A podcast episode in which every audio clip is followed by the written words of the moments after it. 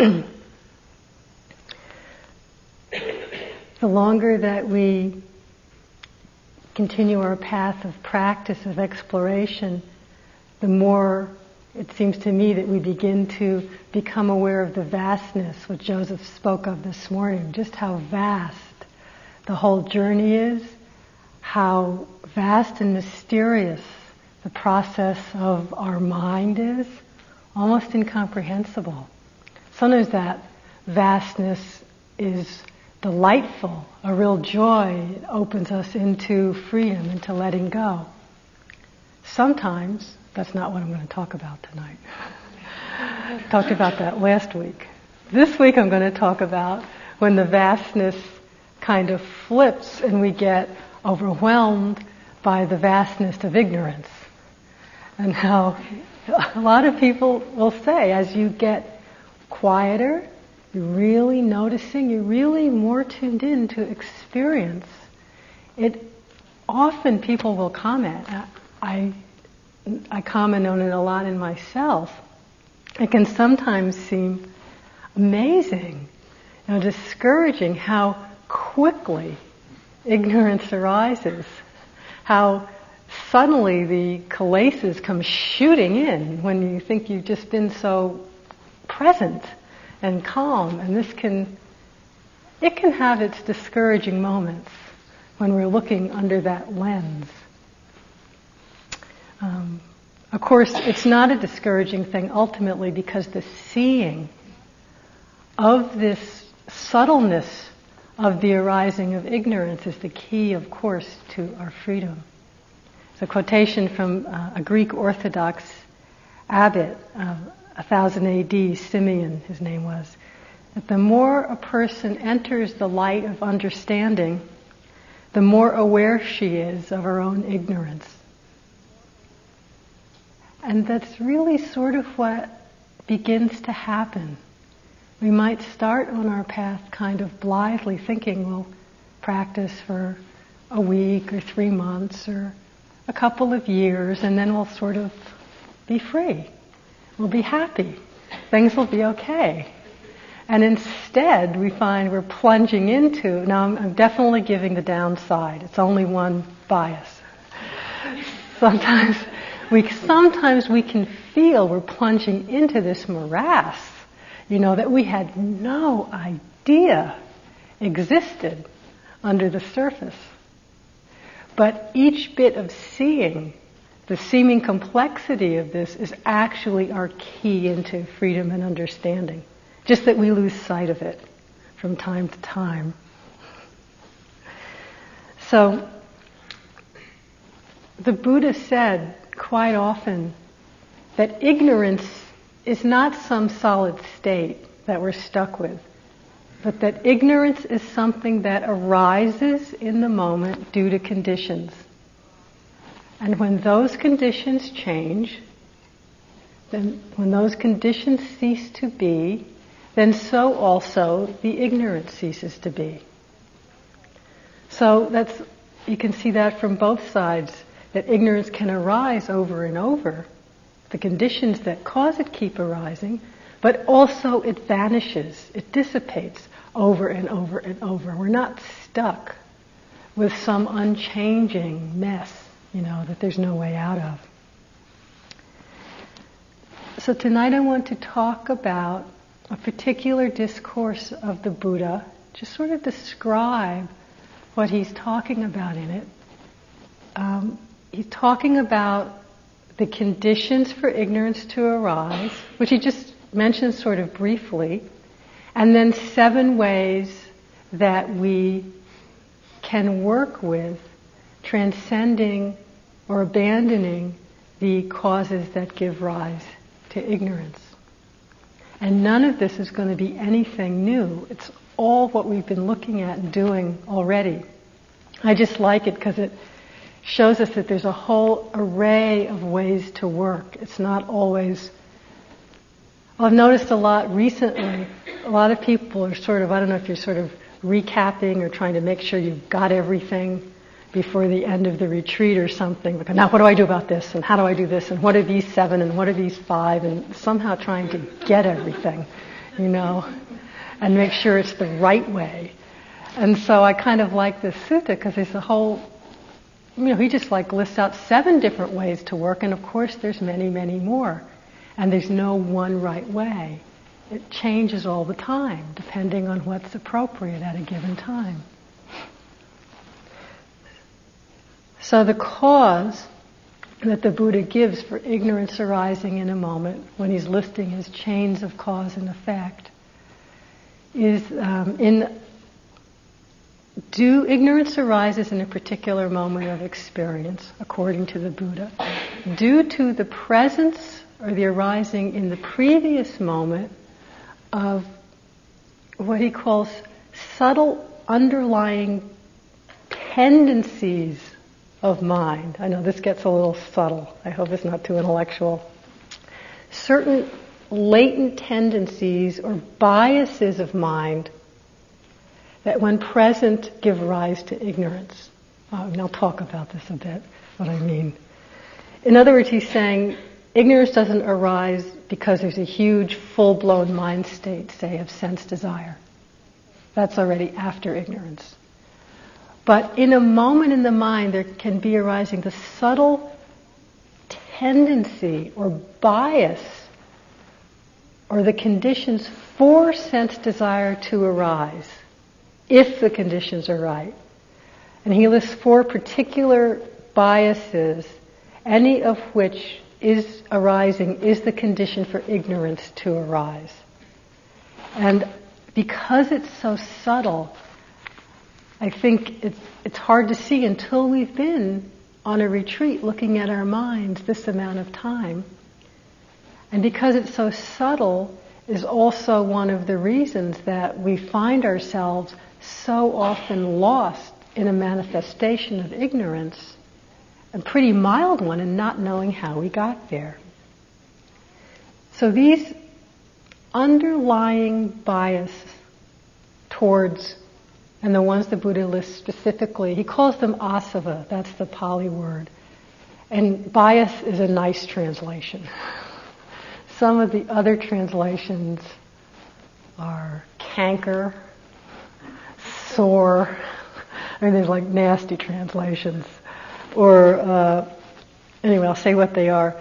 The bias towards sense desire, the proclivity for sense desire to come up, the second one is towards becoming, becoming anything, something. Towards wrong view, of course, are main ones. Any view that we establish of self, or a view of not self, a view of who I am, or any underlying tendency to identify with anything. oh, they're broad. you see why they come up a lot. It's broad and it's subtle. So these tendency is not the full-blown state itself, not the full-blown state of craving or identification or being totally lost, but simply the possibility for it to arise, are not noticing that, and it becomes circular. There's a proclivity, say, for sense desire. We don't notice it. It arises. We get really into a state of desire. And again, all of this without mindfulness, it again strengthens the tendency for desire to arise again in the next moment. And so it just keeps the, the biases condition ignorance, which conditions the biases. And I have to say, when I look at this on paper, it's not a satisfying explanation to me because it's so circular. It's descriptive, but my mind always wants to say, well, let's get back to the very beginning one. That's the start of it all, and just get rid of that. And of course, that's not how it works because it's all conditioned. One gives rise to the next, gives rise to the next, gives rise to the next. And as the Buddha said over and over, there is no one beginning point of ignorance or anything that we can go to and look at. It's all arising due to conditions. And when they fade, it fades. And so, again, as he's so pragmatic, he's in the of showing us how to look at, how to notice, and how to work with abandoning these underlying tendencies. And often, actually, he, uh, describes freedom or enlightenment as the total extinction of these underlying biases of mind. That's quite, not always, he describes freedom in different ways, but that's one of the ways. A mind that has become completely free of these tendencies, in which there's no more bias for sense pleasure or conceit or a sense of self to arise. We can experience that in a moment, anyway.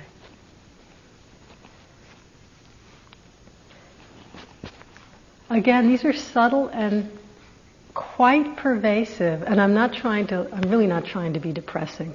I'm just trying to, what am I trying to do? I guess I'm trying to bring home the sense of the subtlety so and also that it's not personal.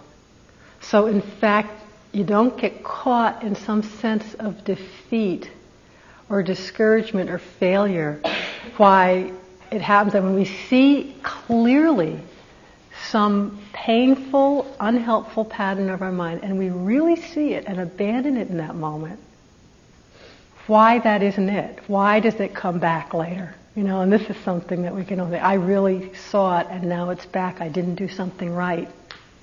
And that's not the case. It's just that we're not appreciating the level of subtlety with which all these conditions are operating. And for me, when I begin to appreciate that level, it takes away any sense of personal blame or failure. And again, it does open up to the vastness and to the, okay, this is for the long haul. I might as well relax and settle in and just pay attention. in the Visuddhimagga, the, this word asava, or these underlying tendencies, it actually means either to flow in or to flow out. And so this one description, again, I like it because it just gives the sense is these, these uh, tendencies as if exuding, coming out from the unguarded sense doors like water from cracks in a pot in the sense of constant trickling. Trickle, trickle, trickle. I mean, that's a metaphor. It's not actually like we're sitting here and things are trickling out of our ears and our eyes. You know, don't, don't take it literally. It's a way of talking. But it really,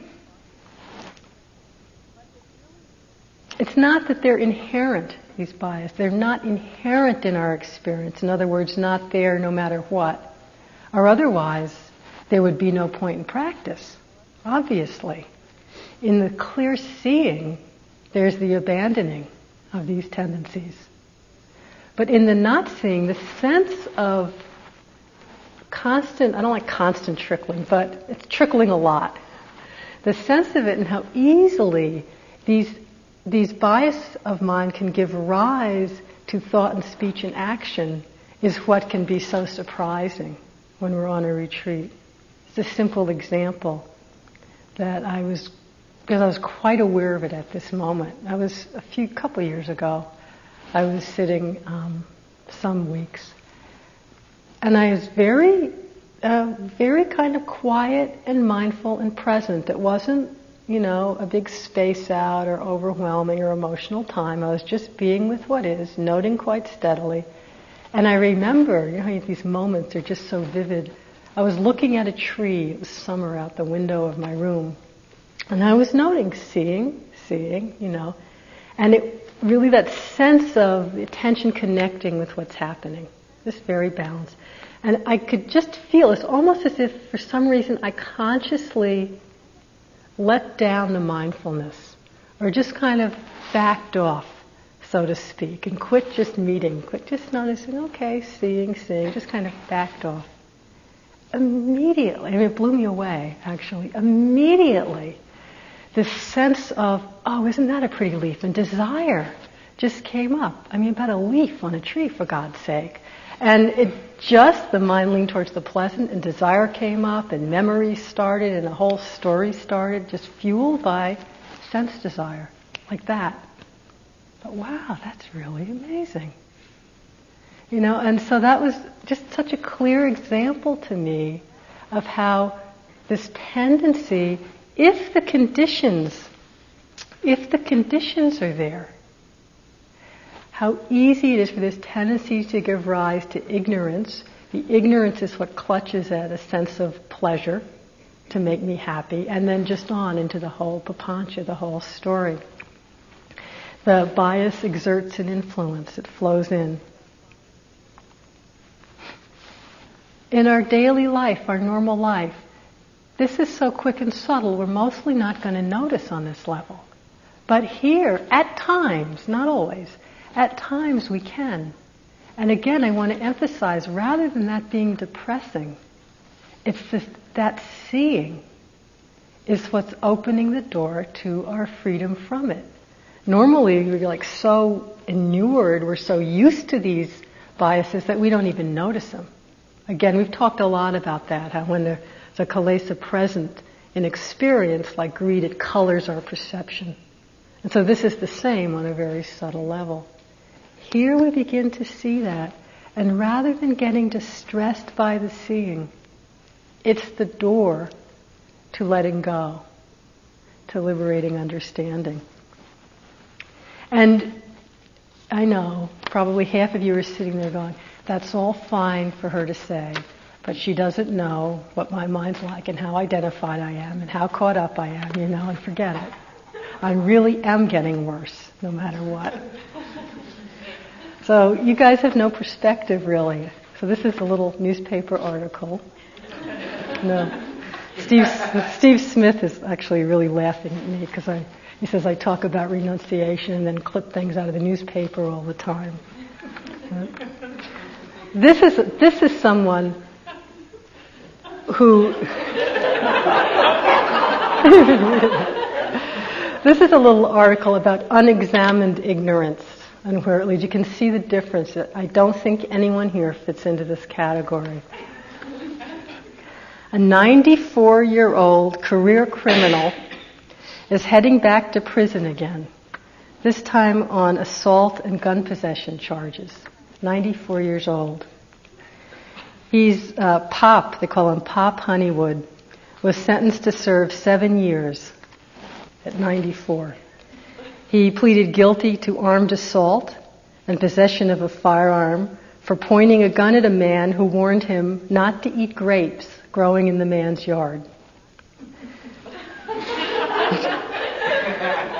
Since 1946, Mr. Honeywood has been charged with 46 crimes and has served eight jail sentences. Under one of his uh, sentencing, sentencing options this time, Mr. Honeywood could have been sent to a nursing home. But he resisted that option, saying, if I go to jail, I may be out in a couple of years. If I go to a nursing home, I may be there the rest of my life.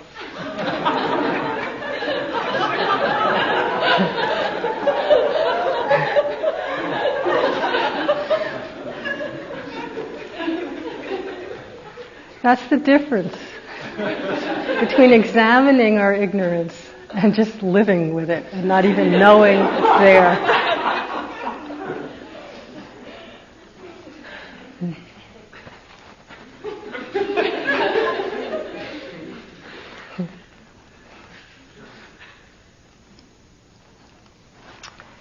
There's three levels, this might have been mentioned before, three levels of experience, three levels of mind from which these biases give rise to manifestation.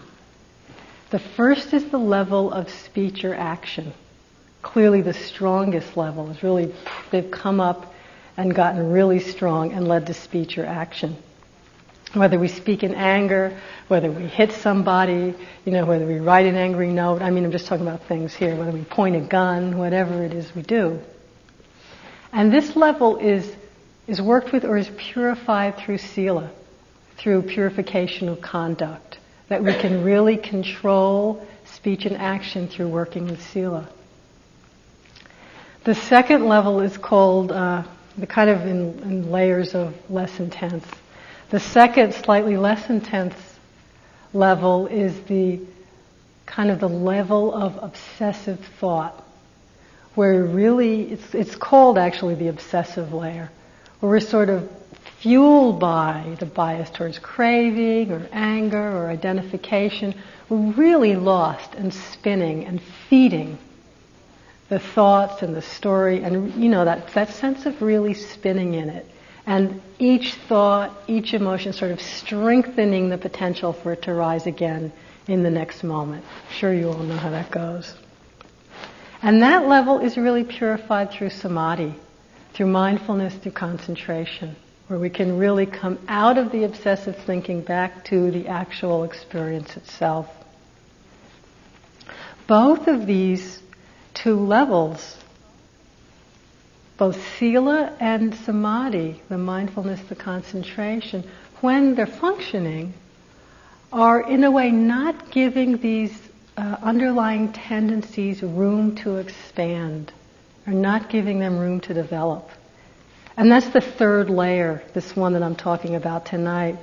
The underlying, the latent, the potential for these obsessive or stronger acting out, speaking out, defilements to arise if the appropriate conditions are there.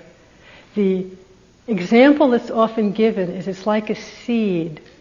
That in that seed, say for an oak tree, there's the, the latent, the underlying potential for an oak tree to grow if the conditions are right.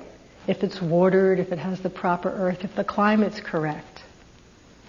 But in that actual acorn, I mean, we could tear it apart. We're not going to find a tree. The tree isn't actually there. And if it's not watered, if it's not fed, it just withers and dies. It does not grow into a tree. It's not inevitable that it grow into a tree. So that's sort of an analogy of how these underlying tendencies are, are said to work. And so while the first two can be purified through sila and samadhi, the first two levels. The third level of really the tendency for these things to arise is abandoned by seeing clearly, by really seeing things as they are on the level of visceral understanding and the natural letting go that happens from that. You can see why our practice of sila and of the mindfulness, the concentration, the wise effort, all the factors of enlightenment. They're so vital because in each moment that there's presence, that there's mindfulness, that we're seeing, maybe we're seeing the beginning of anger, the beginning of identification, or even further along, but we come in and we're just there with it. It's not giving it room to expand. It's setting the conditions for us not to be blinded, obsessed by these potential tendencies of mind. And when the mind is not clouded by the obsessive nature of the defilements, when that's not coloring our experience, that gives us the potential for deep seeing for awakening to what is really true. And as you know, as we've said, when there's just a moment of touching that which we really are, whatever way you want to describe it, emptiness, interconnectedness, the ultimate true nature, inner completion, peace, whatever way one describes it, in that moment of actually recognizing it, for that moment and maybe for longer, the even the underlying tendency for these confusions to arise is eradicated. And you can see that in your own experience. Often people will say they have a moment, just just knowing impermanence, not remembering knowing it, not saying, oh yes, I know everything's impermanent, so I won't be bothered by this knee pain. But in that moment of really knowing it, automatically the grasping, wanting it to change goes away. The grasping a sense of self goes away. There's no tendency for it even to arise in that moment. And so that's the, at least momentary, and the deeper and the more we see, it becomes much more full, the way that these tendencies vanish altogether. And so you can see it might not be what your experience is a lot of the time, but every moment that we're not confused by the obsessive quality, every moment that we're simply present with what is, is setting the conditions that's not allowing the tendencies to arise and strengthen, and is in fact opening us up to clear seeing. So just like an example of how if the conditions are right and there's no mindfulness, the tendencies flower. And how when there's really clear seeing, they don't. So without mindfulness, without a sense of clear seeing, the tendency for grasping, the tendency for identification, just little things. You go to your walking space where you've walked every walking period since the beginning of the retreat, and someone else is there. And you know they know that you always walk there. Anger, grasping, whatever, just shoots up, you know, just lost in it. And then another time, when there's really, there's not both mindfulness, but also there's been that clear seeing at some point, just of interconnectedness, for example. We walk there, the same situation, and nothing happens. It's not like you're sitting on it and saying, I will not get aversive. It just simply doesn't come up. Or even more, metta comes up instead. And many people have mentioned this, you know, and there's this sense of, who was that? Where'd that come from? It's not what we're used to. But again, this is an example of that underlying tendency not even being there, not giving rise. So, the seven ways, seven different ways we can work that the Buddha spoke about. Ways to abandon, to transcend. They're all things that we're doing now, and they're not all that radically different. I just want to run through them a little bit. And there's no hierarchy. There's no one that's better. It's just whatever's appropriate given your situation both internal and external, and what's accessible, what's possible in a moment. The first one, it's obvious, is seeing wisely, wise attention, seeing clearly. And of course, ultimately, it's what I just spoke of that clear seeing of our interconnected nature that just abandons quite spontaneously. But on a more prosaic, on a more moment to moment level, the Buddha speaks about wise attention. He talks about this a lot. Wise attention, and he says what, it's two components. What we pay attention to and the way in which we pay attention. And again, he, he's so practical. He says for what we should pay attention to, wise attention is simply, I'm quoting him, says when we're not familiar with the Dharma, or we're undisciplined in it, we don't really understand which things are fit for attention and which things are not. So we pay attention to the wrong things. I mean, it's just so, it's just so basic. And of course it's very obvious. The quote, wrong things is simply, it's not a matter of blame, but it's simply those things that as we pay attention to them, it causes states of desire, aversion, becoming, and ignorance to either arise, or if they're already arisen, we pay attention to things that make those states get stronger. Those are the wrong things. Mean, it's just so obvious. It's not some moralistic good or bad. And of course, the right things is just the opposite. What we pay attention to that does not cause states of greed, aversion, becoming, identification to arise, or when those states are already present, like we're lost in anger, what we pay attention to that does not cause them to increase and causes them to fade. I mean, it's obvious, and what, we, what we've been pounding on about the whole retreat. Basically, paying attention to the process, to the bare experience, rather than to all the papancha and all the story about it. So just again a simple example. You're walking, someone walks past, they're seeing, they're walking slowly, there's the thought, they're a better yogi than I am. Or maybe there's the thought they're showing off. I know actually that they're not a better yogi than I am. Either way. And then we pay attention to the content.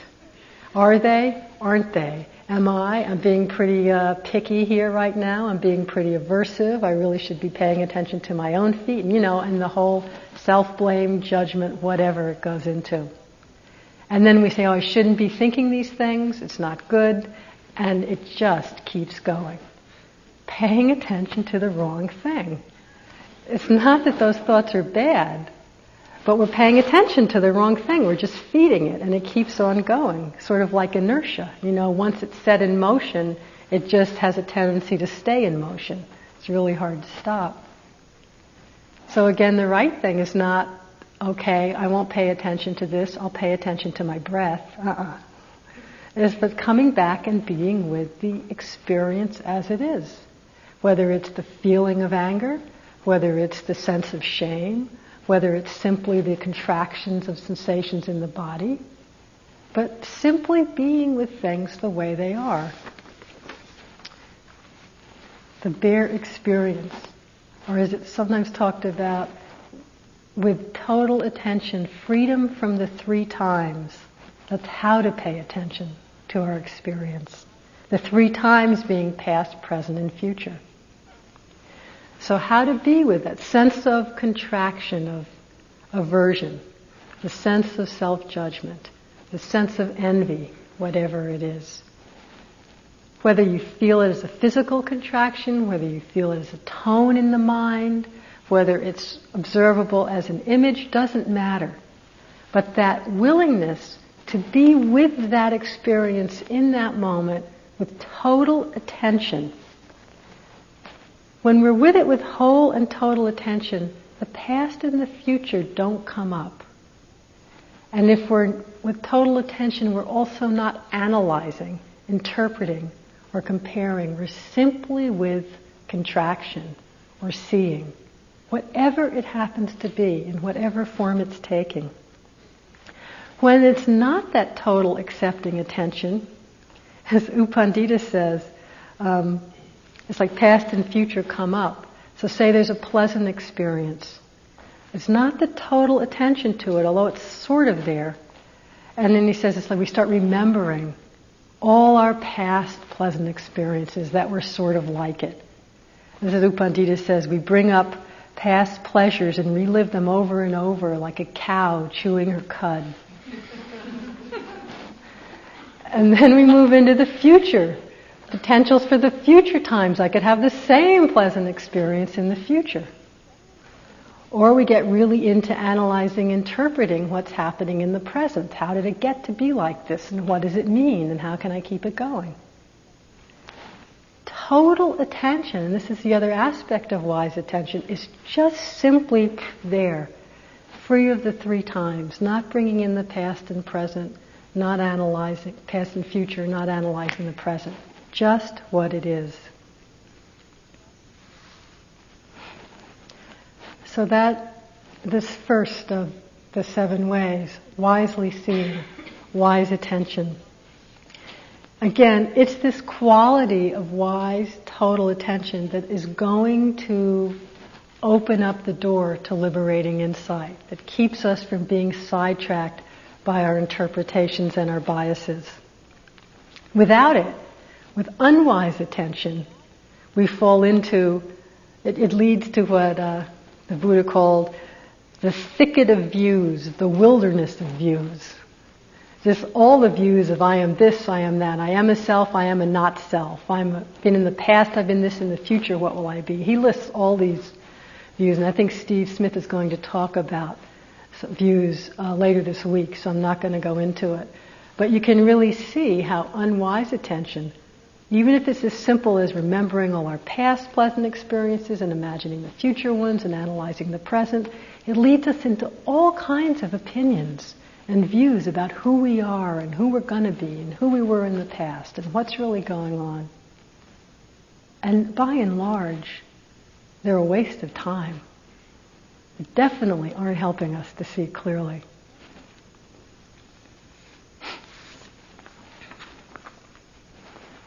So that's wise attention. Another attitude, and a lot of these are attitudes, not necessarily techniques, to work with uh, regarding understanding and abandoning some of these biases in the mind, is restraint at the sense doors, guarding the sense doors. And in first reading the sutta, it could be easy to think it just means, you know, that real restraint of not looking around, not reaching out to sound, which can definitely be helpful. A lot of us have talked about how much the desire to look around leads to so much actually suffering so much wanting, so much comparing, so much negativity, inner and outer, and how just the simple act of restraint of the eyes doesn't give these tendencies room to expand. But it could be easy to take that a little far. It's actually a friend of mine did once where he went around the retreat blindfolded for several days. that's not exactly the point, you know, to try and go around blind and deaf and not feel anything.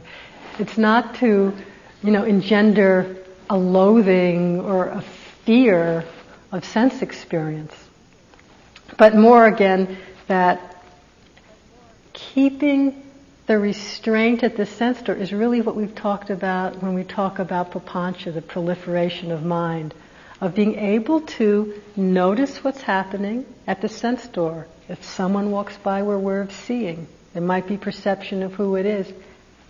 And we just keep it there. We keep the attention there. We don't have to expand it into that whole story of judgment and comparing and craving and envy. I mean, of course, sometimes we can't do this. Again, this is just one of many ways to work. Sometimes, though, we can really work at restraining the proliferation at the sense door. Being just as that sutta of the Buddha I, qu- I quoted earlier of, in the seen there is just what is seen. In the heard there is just what is heard. In the sensed, just what is sensed. In the cognized, simply what is cognized. That's all. It's not like some aversive holding back but more relaxed, settling back, and just they're simply seeing, hearing, sensing, thinking, inner seeing, emotions, just what is, without any problem. This is really restraint at the sense doors. And when there's that simply being with what is, the tendencies for sense desire, identification, whatever, simply do not flower. They do not sprout. Without that, as we all know very well, it leads into fields, fields of proliferation and story.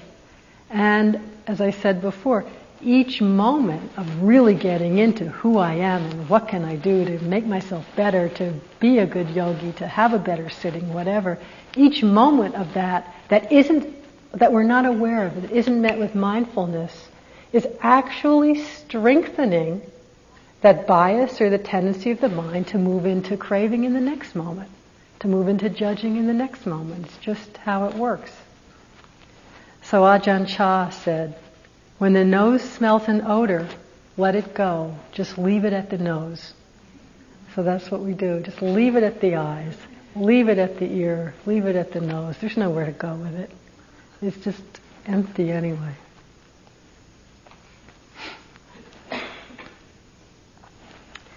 The third is, and this one I think is interesting, I wouldn't have thought of it myself. Which luckily we have the Buddha, we don't have to think of these things. It would be a mess. Stephen Armstrong and I were just talking about, you know, if you had, if we had to, all of us, I mean, had to not only pay attention to our experience, but really sort of see the field of meaning out of which it comes, you know, impossible amazing. It was amazing the way the Buddha put all this stuff together. You know, how many of us could sit here and come up with a theory of that there's these underlying biases of mind that give rise to ignorance in a moment? I mean, it's, it's quite amazing.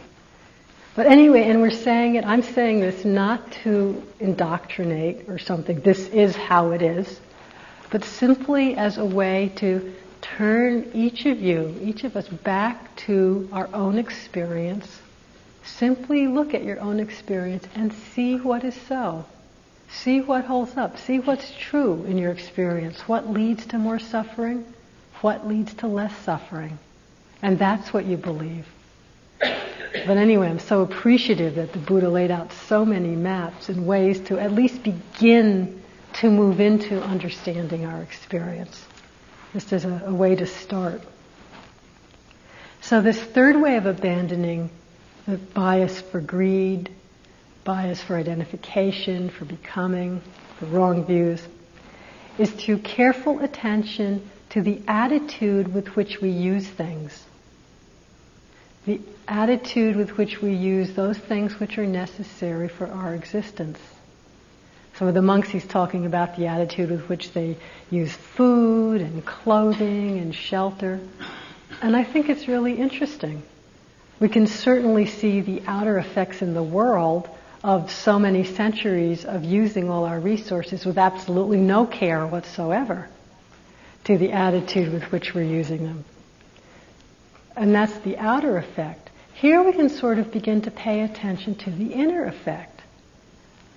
Do we use things out of an attitude of care and using just what we need to take care of ourselves?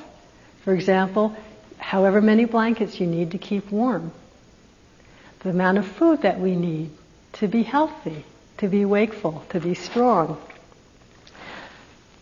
Where does it tip over when we're using it out of care and respect for ourselves and others into fear, you know, that we won't have enough? or greed in case I won't be happy?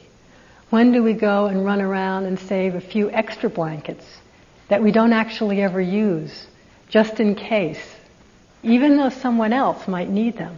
But even leave, aside that someone else might need them, just in the way that it strengthens the bias for fear to arise. If we're using, say, more blankets than we need out of fear, holding on to it, a moment of using in that way is strengthening the tendency for fear to come up again.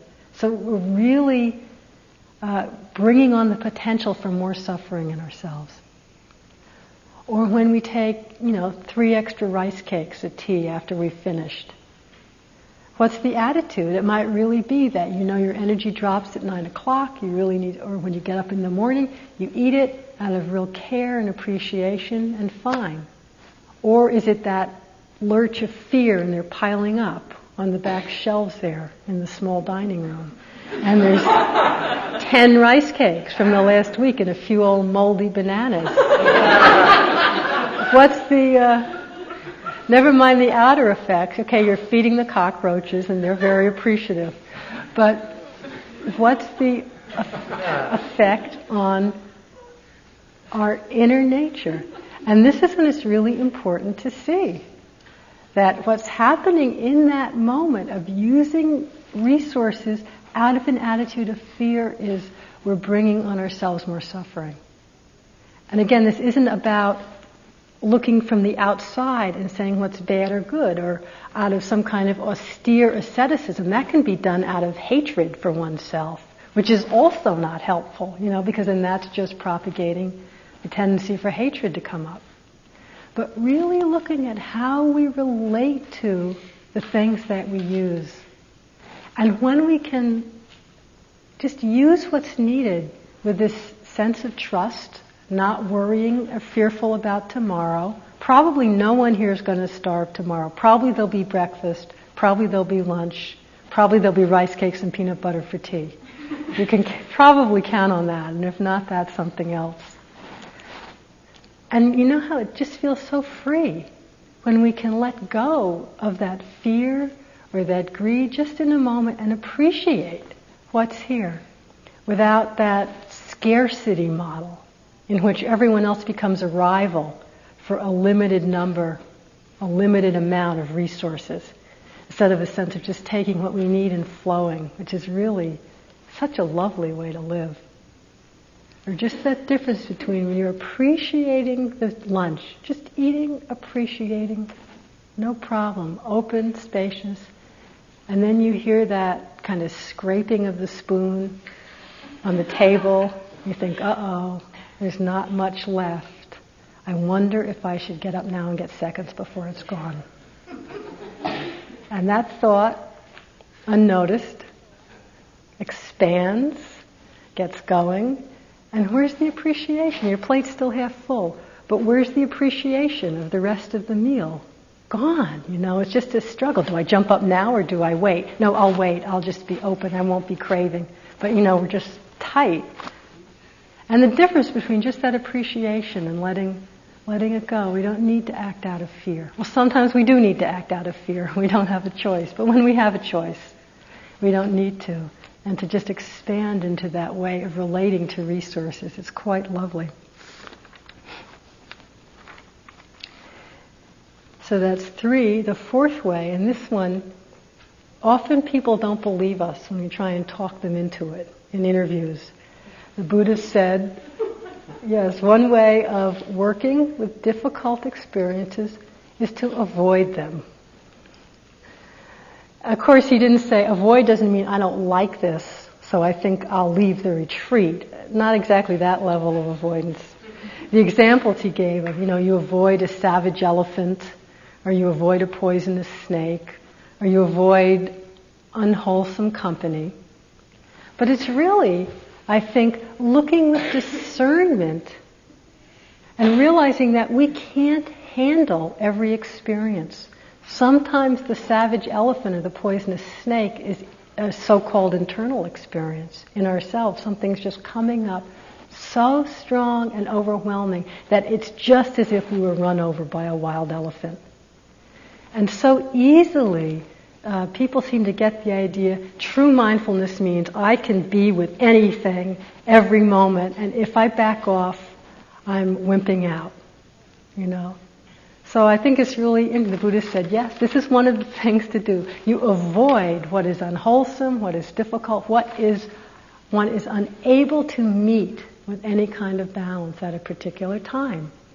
And now obviously, this is going to vary in your own experience widely from time to time. What you might need to avoid at one time, you might be quite able to be with at another time. So there's no cut and dried experience here. But you can see just in the way the retreat is set up. There's a lot of experiences that we've set it up for you to avoid.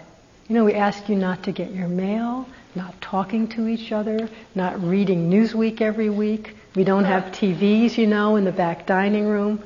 I mean, there's a reason for that.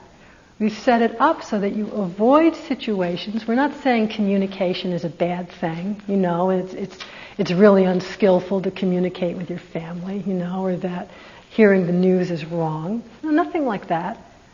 But to be inundated, to, to have so much contact, so much input, so much communication, just makes it so much easier in a situation like this for the tendencies to come up, for sense desire to come up. I mean, all you need to do is see one commercial for something on TV and you go, oh, yeah, Jamaica, you know, you just see a commercial of Jamaica, and that's it for the next two hours. Or just, and the people who've gotten the letter suddenly in the middle of retreat know it just can send the mind flying with either fear or wanting or self-identification, whatever. So it's a wise avoidance in order to set the conditions where these tendencies don't arise so that we can then see what is so, set the conditions for knowing truth, for knowing things as they are. It's uh, avoidance of discernment, not of aversion. So if you find you're working with avoidance and you find that the uh, motivation doesn't seem to be a balanced one of seeing, I can't handle this, but one of total aversion to what is happening. Avoidance might not be the right attitude. And it probably won't work anyway. When we're doing it from that point, it usually doesn't work. So, aside from avoidance, the next one that the Buddha spoke about is patience. In other words, the things that we cannot avoid the difficult experiences that we cannot change, to meet with patience, which we've spoken about quite a lot. that quality of total acceptance of things just as they are with a real equanimity that isn't flustered by whatever's happening. You know the phrase, develop a mind that is like the earth. That whatever we throw on the earth, whatever we do to it, however ravaged it might be, it accepts all things equally. And at some point begins again to nurture all people equally. It doesn't say, you know, I like you, I don't like you. You can drink the water, you can't breathe the air. It's just this sense of spacious acceptance of whatever might come. And I, I really love to see how, if there's just a little crack in the pavement, how a flower or grass will start to grow up. However much we try to pave over the earth or whatever we kind of do to it, somehow the, the life, the nurturing aspect of, of the planet begins to come through, no matter how hard. And it kind of, I think of that image when I try to call up in myself the attitude of patience, this open acceptance. I talked about last week this radical acceptance of the things we can't change, external or internal. Again, it's quite a discerning thing to tell when to use acceptance and when avoidance. And it's going to be changing a lot back and forth. When I was in Thailand for the year or so, during that time as a nun, I actually I learned actually quite a lot about patience, but also of avoidance and when to use each and when I would try to avoid what was unavoidable, how much suffering comes from that. So I went actually uh, after, for at least a year I was planning to be there, a couple of years, having sat mostly here and in England and with, you know, highfalutin ideas of going off into the forest and living this life of solitude and peace and bliss and really getting deep in my practice and all these expectations and kind of self-conceited ideas about what it would be like, which of course, forget it. So I thought I would spend months alone in the beautiful forest, and instead I spent probably the first four months I was there in a temple in Bangkok. Very noisy, extremely noisy, not quiet. Very hot, extremely hot. It was the hot season, so I didn't have much, I didn't kind of grow into the hot season. I arrived pretty close to the hot season. And so in Bangkok, outside of the walls of the monastery, there's all kinds of loudspeakers blaring rock music, Western rock music, Thai rock music. Inside there's a plethora of animals. And what I remember particularly are the roosters, because there must have been hundreds of roosters, and they would start maybe 3 a.m. They would start, and one by one they would all crow over and over and over. And I said, please, please stop. I'm not ready to get up yet, you know. But forget it. You have to get up and the dogs and the cats and they screech and they howl and I mean, it's just wild. And the heat was quite, for me, unbearable. Very humid. I'm probably 120. Plus my little hut had a tin roof. So it was just like, just bake, bake in there. And except for being inside, I was in a temple where uh, the abbot was wonderful to me. And I didn't know how um, really radical he was being because he ordained me as a nun and there were no other nuns in this temple. And he ordained me. And then he let me stay in a kuti and they had little kutis with grass. Mean, it was very nice for Bangkok, which I didn't realize how nice it was. I just got into aversive mode. I was in a little kuti surrounded by kutis filled with monks. I mean, which is almost unheard of. But it basically meant I could never step outside without being completely covered. And you have these long sleeve, long sleeve shirts, always polyester, with a polyester undershirt. I tried to get cotton. It was really, really hard. And then you have to put this robe over. Again, polyester. So I would just kind of walk out and drip. And go back inside and, you know, wash and curse a little bit and say, oh, that's wrong speech. And I could go on and on, but it just, it was not engendering light, blissful mind states. and I was there for probably three months, I would say.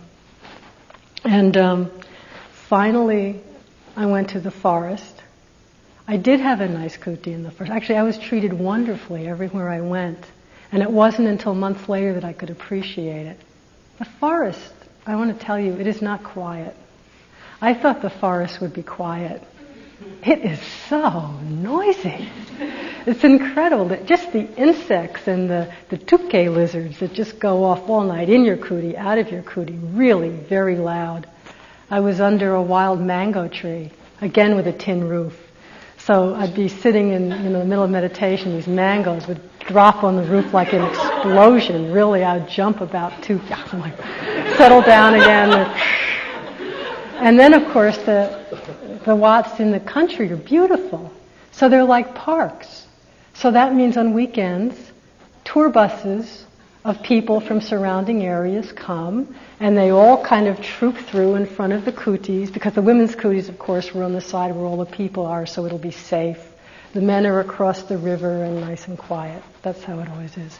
So they troop by, you know, two tour buses of people go off into the woods, have their picnic, troop back out. You know, it's nice they could come and enjoy and support the temple and everything. It's really part of this symbiotic relationship. It's lovely. I wasn't in that mind state at the time. But they, they, people would come up and look in my door, oh, look at the Farang Mae Chi, you know, and they'd just stand there and stare at me while I was sitting. Or I'd be walking and they'd come up, I'd turn around, they'd be right there with a camera, you know, to take my picture when I turn around. And it was a trip. So, working between patience and avoidance. I thought, okay, I can put like a, a sheet up over my screen so people can't look in, and that would really help me avoid engendering a lot of unpleasant mind states. But there was a lot I couldn't avoid. And it was, it was at least a couple of months before I saw clearly that I was so much feeding the tendency for aversion to arise that it actually got to the point that almost anything that came into my experience, aversion would arise. It didn't even have to be particularly aversive. And I got it. Oh, I'm conditioning aversion here. I'm practicing aversion. This is not helpful. The seeing of that really did help. I mean, that really, just the seeing was like kind of a releasing, a letting go, an opening up. And that's the opening into patience. And wait a minute. This is how it is here. I can leave or I can stay. And if I stay, this is how it is. And that patience really broadens the experience. And that's when I could really start to appreciate actually how wonderfully I was being treated. And of course, the many positive aspects that I talked about another time.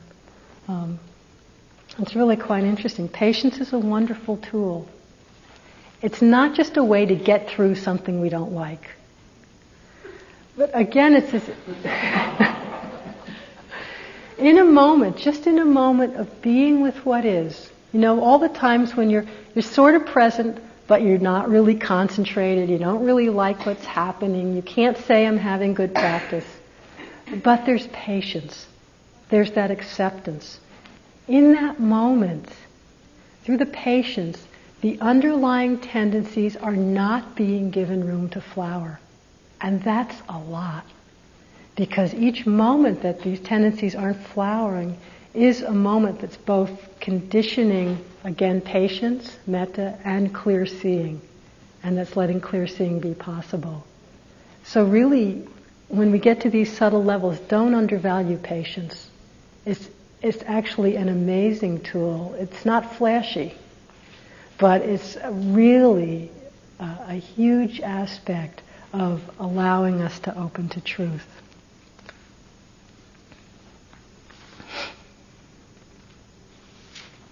Now, of course, I have one minute to talk about the other two. The other two, the sixth one, the sixth method for abandoning the habits of mind is the translation I read called it removing. What I would call it is what Joseph calls the sword of wisdom. The times that we're not meeting experience right at that door of perception where we can't just guard the sense doors, but we land in the middle of an already arisen state, whatever it is, wanting, fear, greed, identification.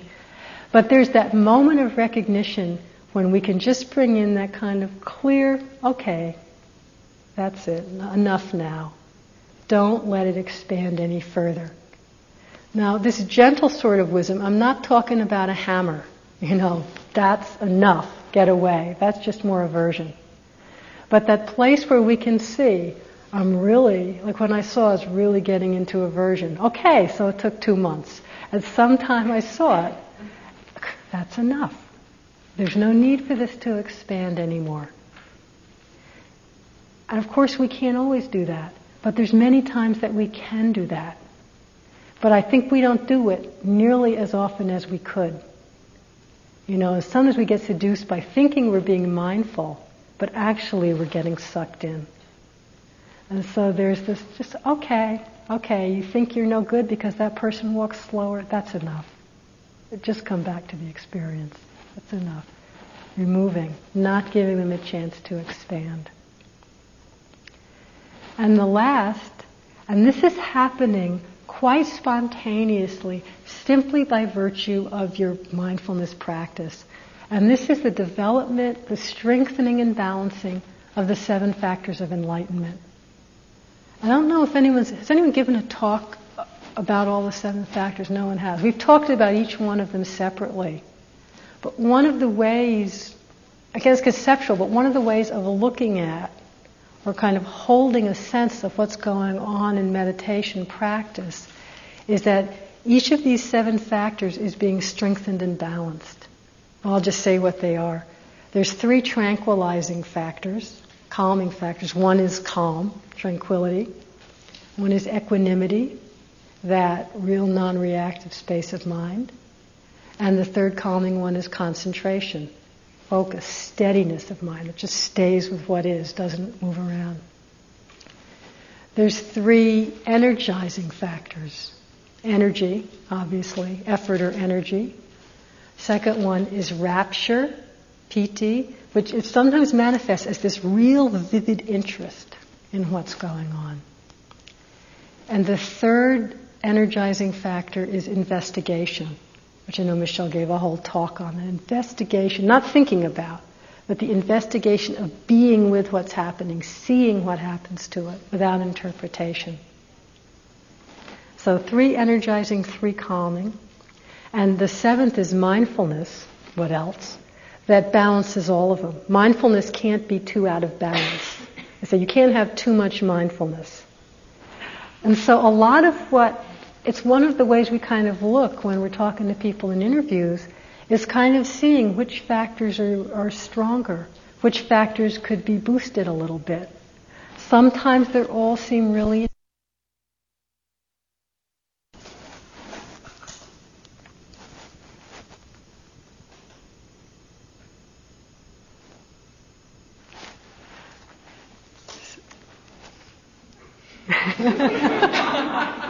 That's what I get for breaking my promise. So, uh, these seven factors are all quite naturally being developed through the practice. It happens by itself. But you can see sometimes people tend to get, we get talk a lot about mindfulness, a lot about concentration. We mention all the others, but often um, you know, people just tend to talk about or kind of get fixated maybe on concentration, maybe on mindfulness, maybe on effort. But we forget it's a whole range of all seven. And what happens naturally, and as you become more familiar with the energy of each, you can kind of tune in, and I'll do that sometimes when I'm sitting, and things are just feeling, not that I don't like what's happening, but it just feels off. And I'll kind of tune in and see, well, is one of these not quite happening? You know, sometimes there's maybe no investigation. I'm trying to be mindful, but there's this underlying feeling of I don't really care what's going on. Oh, okay. Let me see if I can get a little interested here. You know, sometimes there's not much energy, that's obvious. Sometimes we're really with it, but there's no calm, for example.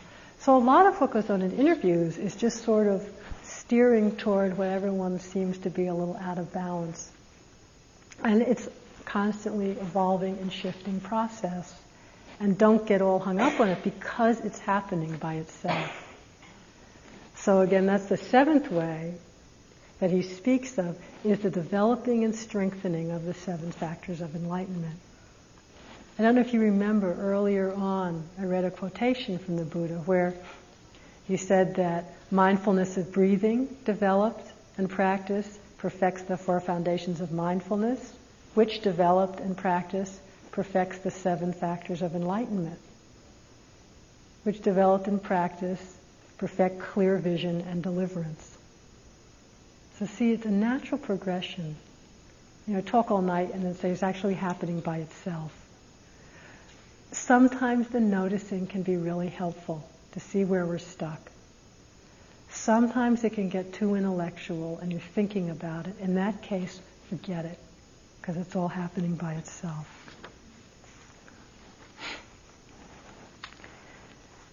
And not, again, as subtle and pervasive as the tendencies might be for confusion to arise, for wanting to arise, for identification to arise, the seeing of it, don't let that be discouraging because the seeing of it is the opening to freedom from it. This is actually a quotation from Jesus in the Gospel of Thomas. Recognize what is in your sight and what is hidden will become clear to you. That's what we're really doing here. Recognizing what is in our sight. By itself, what is hidden will become clear. So let's sit for a minute.